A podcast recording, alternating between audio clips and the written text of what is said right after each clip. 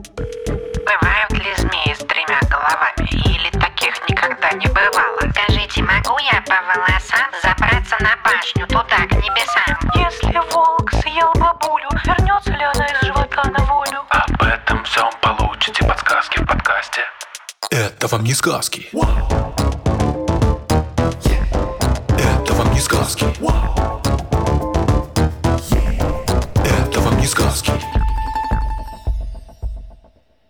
Всем привет!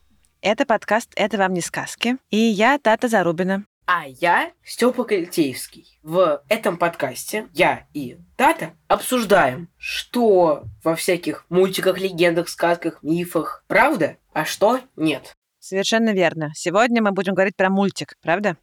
Правда. Причем про мультик такой достаточно знаменитый и популярный, и очень хороший. Вопрос на сегодня такой. Может ли баран быть таким умным, как Барашек Шон из мультфильма Барашек Шон? Вопрос нам поступил от Анны. Анна, благодарим за вопрос. Давай, Степ, расскажем, чем, собственно говоря, вызван этот вопрос и почему Шон считается таким умным, что там вообще было. Значит, есть ферма, есть его владелец. И у этого владельца есть домашние барашки. Большое стадо. Есть у него также собака, свиньи, которые постоянно закидывают грязью бедных баранов. Есть просто утка. В общем, им там весело живется, безусловно. И постоянно они попадают в какие-то передряги. И Шон, как главный герой мультфильма, всегда может найти выход из любой ситуации. И, безусловно, без ума такого не сделать.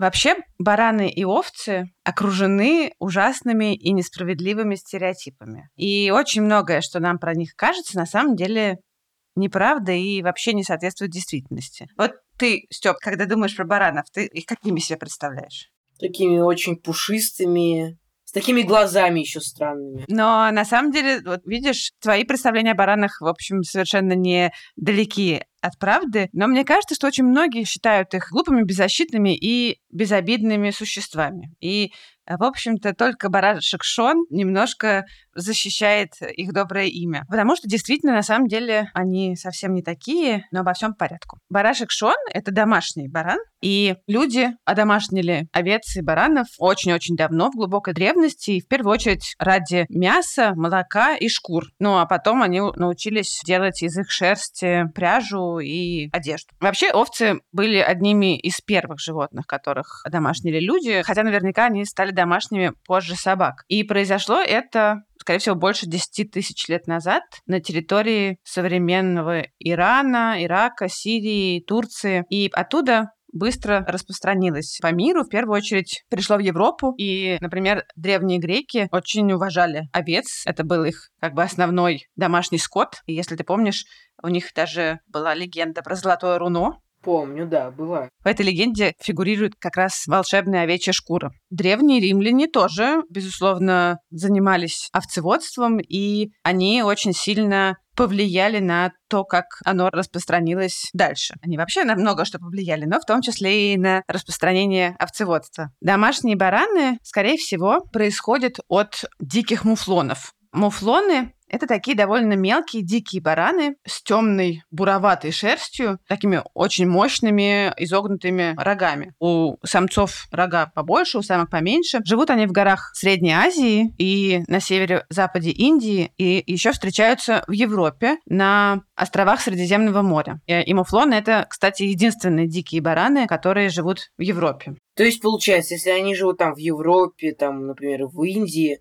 то их много разных видов. Да, баранов довольно много разных. К баранам относятся порядка семи разных видов, но ученые, как всегда, не могут договориться, сколько точно, но вот чаще всего называют число семь.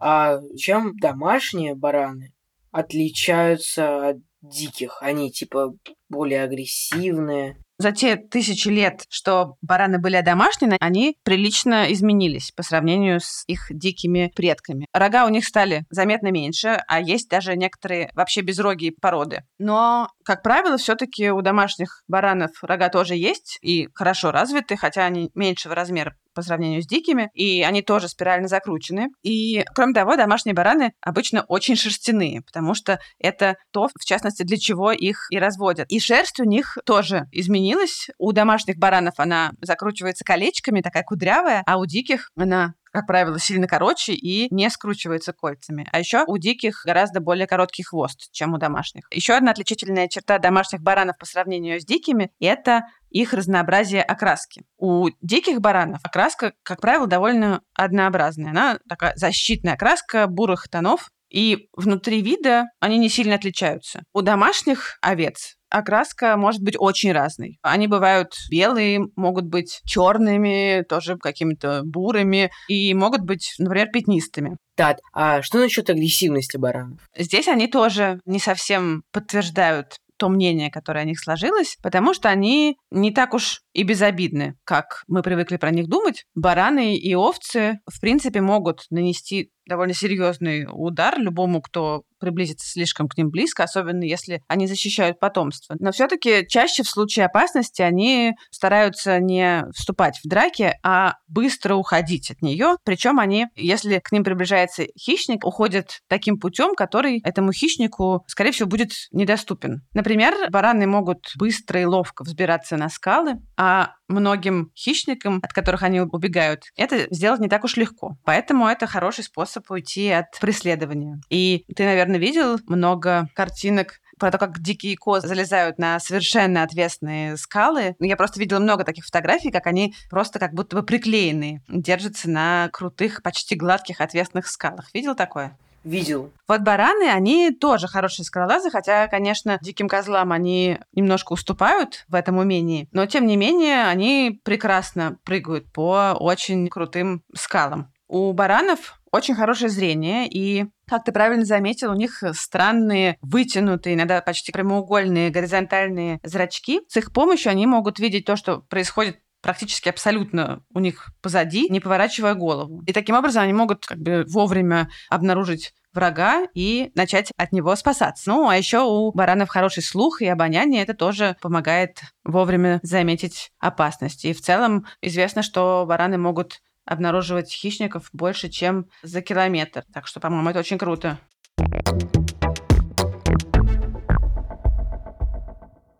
Еще спасаться от хищников баранам помогает то, что они социальные животные. Они живут группами, которые называются стадами. В случае чего стада баранов должны постоянно перемещаться с места на место и искать себе новые пастбища. Да, да вот зачем им переходить на другие пастбища?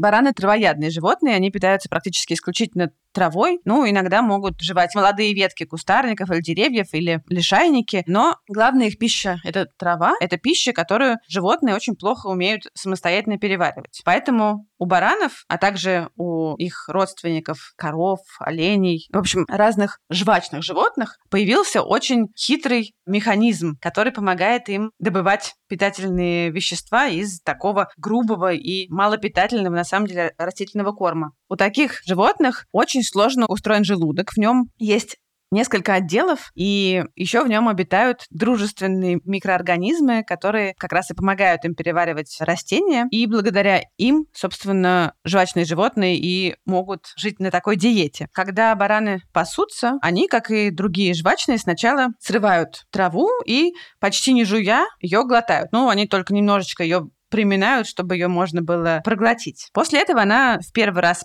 попадает в желудок, и там начинается процесс переваривания. В этот момент над ней активнее всего работают эти микроорганизмы. Пища размягчается, набухает и потом отправляется обратно в рот. И там она становится жвачкой. Животное очень долго ее жует, размягчает снова, и после этого еще раз проглатывает, отправляя снова в желудок для того, чтобы она там окончательно переварилась. А потом она дальше двигается по очень-очень-очень длинному кишечнику. И такой вот сложный и долгий процесс переваривания помогает баранам есть вот эту вот грубую растительную пищу, которую вообще-то не так уж и легко использовать для еды. При этом, по сравнению с многими другими жвачными, у баранов очень узкая морда, поэтому, в отличие, скажем, от коров или оленей, которые срывают траву довольно высоко. Бараны и овцы отрывают растения практически у самой земли. И из-за этого они могут вредить пастбищам сильнее, чем крупный рогатый скот, потому что они, ну, прямо совсем на лысо стригут эти растения. И поэтому, если говорить о домашних овцах и баранах, то пастухи, как правило, заставляют стада перемещаться по нескольким пастбищам по очереди, да, чтобы растения имели время восстановиться. А дикие бараны сами регулируют это, им, им тоже важно оставить себе еду, поэтому они сами постоянно перемещаются на новые пастбища и потом возвращаются на старые, когда там подросли немножко растения.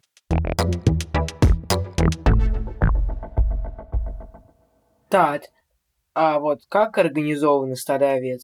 Большую часть времени, вне периода размножения, бараны и овцы с э, молодняком живут отдельно. И встречаются они только для размножения. Самки и молодняк держатся в небольших стадах, которые иногда могут объединяться в более крупные, а самцы живут в самцовых стадах, и в этих стадах у них есть свои взаимоотношения, которые могут быть очень долгими. Там существует иерархия в каждом стаде есть баран или овца-предводитель, за которыми будут следовать остальные. И у овец вожаком, как правило, становится самая опытная и старшая самка, а у самцов часто предводителем будет самый крупный баран с самыми мощными рогами, который неоднократно побеждал в поединках, и его будут все слушаться. Поэтому рога у баранов бывают очень большими. Например, самые крупные из диких баранов – архары. Они очень редкие и обитают в горах Азии, могут забираться на высоту до 6 тысяч метров над уровнем моря, и у них огромные, закрученные в спираль рога, могут достигать двух метров в длину и весить до 27 килограмм. И на самом деле эти рога — это одна из причин, почему они такие редкие, как ты понимаешь, потому что эти рога очень любят охотники. Ну, это, конечно, достаточно ужасно. Истребление — это вообще ужасно. Согласна. Эти рога самцы в определенные периоды времени используют для борьбы за ранг в стаде, за лидерство, а также за внимание самок. Хотя обычно бараны в стаде живут мирно, вот в брачный период, когда приходит пора соревноваться за самку, они бесконечно начинают сражаться. Вот что любовь делает с баранами. Ужас. Как это происходит? Сначала обычно какой-нибудь один провоцирует драку, и два барана расходятся в разные стороны. И, сделав небольшой разбег, чтобы посильнее ударить, они бросаются с дикой силой навстречу друг другу и сталкиваются рогами. Это удар невероятной силы. Но при этом, как правило, они друг друга не ранят и вообще-то особо вреда не причиняют, потому что у баранов очень толстые лбы. У них очень мощная лобная кость черепе, и она защищает их мозг от сотрясения во время таких мощных ударов. Ну и дальше они сражаются, пока кто-то не отступит и, видимо, не признает себя проигравшим. Самки выбирают себе партнеров как раз в первую очередь из самцов-победителей. Ну, они предпочитают вообще более крупных самцов с большими рогами, и поэтому такие самцы спариваются с большим количеством самок каждый год и имеют больше потомства, чем мелкие и короткорогие. Но интересно, что при этом самцы с небольшими рогами часто живут дольше, чем большерогие, потому что они, возможно, более мирные и не тратят так много сил и энергии и нервов на борьбу за самок. М, ну что ж, вообще-то логично.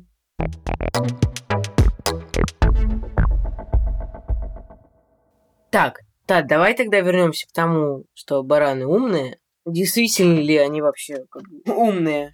Бараны, как некоторые другие животные, например, не знаю, собаки или обезьяны, социальные существа. Они живут в группах и не любят оставаться одни. Если они остаются в одиночестве, они довольно быстро начинают нервничать, испытывать стресс. Но, кстати, если одинокой овце дать зеркало, уровень стресса у нее довольно быстро снижается, потому что, видимо, зеркальная овца ее успокаивает. И это все означает, что для них очень важно видеть других членов стада, и им нужно постоянно поддерживать друг с другом зрительный контакт. Каждый баран или овца, когда они пасутся, они время от времени поднимают голову, чтобы проверить, где находятся остальные. И эта привычка помогает стаду оставаться вместе, не теряться, вместе перемещаться, когда они пасутся. И вообще, они очень внимательно следят за обстановкой, отслеживают поведение друг друга, и тревожный сигнал какого-нибудь одного животного будет служить знаком для всего стада, что нужно насторожиться и бежать,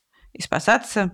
Так что бараны, находясь в стаде, действительно ведут себя коллективно и, можно сказать, послушно, но это не признак глупости, да, а такой навык выживания, который нужен им всем для защиты от хищника. При этом внутри стада у баранов и овец есть свои какие-то индивидуальные отношения, и они прекрасно умеют друг друга отличать. Мы недавно с тобой говорили уже, Степ, что вообще умение отличать сородичей очень важный навык для социальных животных, потому что только так вообще можно выстроить какие-то внутри группы взаимоотношения, и в том числе построить иерархию, потому что нужно как минимум знать и запомнить кто в стаде главнее тебя, кому ты должен подчиняться, кому наоборот. Различные исследования показали, что овцы могут отличать и запоминать э, лица как минимум 50 других овец. И помнят они их больше двух лет. И это вообще-то дольше, чем многие люди.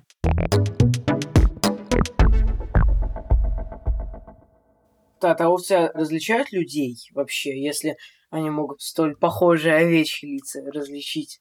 Вообще, пастухи, которые пасут овец, они знают, что овцы умеют узнавать своих хозяев и знакомых людей. Но ученым, конечно, этих знаний пастухов было недостаточно, потому что одно дело, что говорят там пастухи, а другое дело научные исследования. И поэтому они решили проверить, действительно ли овцы умеют это делать. И они стали показывать им фотографии без предварительного обучения, просто показывали овцам фотографии их хозяев, и они в большинстве случаев успешно справлялись с этой задачей. Когда оказалось, что овцы легко узнают людей, которых им показывают на фотографиях, им стали показывать портреты тех же людей, сделанные в других ракурсах, например, профиль или в полоборота. И с этим заданием они тоже справились. То есть они тоже узнавали знакомых им людей, хотя не так успешно, как с первым заданием, но все же. Но надо сказать, что люди тоже с таким заданием справляются хуже. Так что овцы здесь молодцы. Да вот вообще молодцы так-то. В общем, с узнаванием друг друга и людей у баранов все очень неплохо. Но они могут отличать друг друга не только в лицо, но и, например, по блеянию. Бараны блеют, например, когда хотят подать сигнал тревоги или от какого-то разочарование или нетерпение. При этом, как правило, они не блеют от боли, но блеют, оказавшись в одиночестве. Так, так, то есть получается, что бараны и овцы еще и могут передавать эмоции. Да, они могут передавать и отличать эмоции друг друга. Причем, если снова вернуться к экспериментам с фотографиями, то они могут отличить на фотографиях спокойных овец от испуганных. И, безусловно, это помогает им лучше понимать друг друга и более слаженно взаимодействовать внутри стада.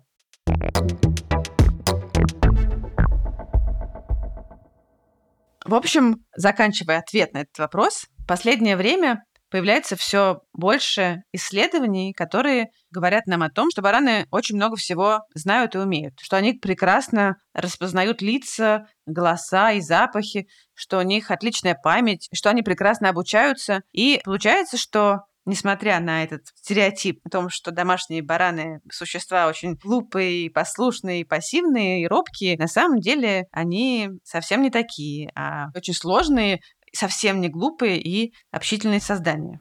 Ну что ж, Тат, я узнал, что бараны, значит, могут узнавать друг друга по лицам, распознавать эмоции, узнавать владельцев, и вообще то, что они умные, овцы в моих глазах изменились. Абсолютно. Тат, спасибо за очень подробный, хороший рассказ. Мне было очень интересно.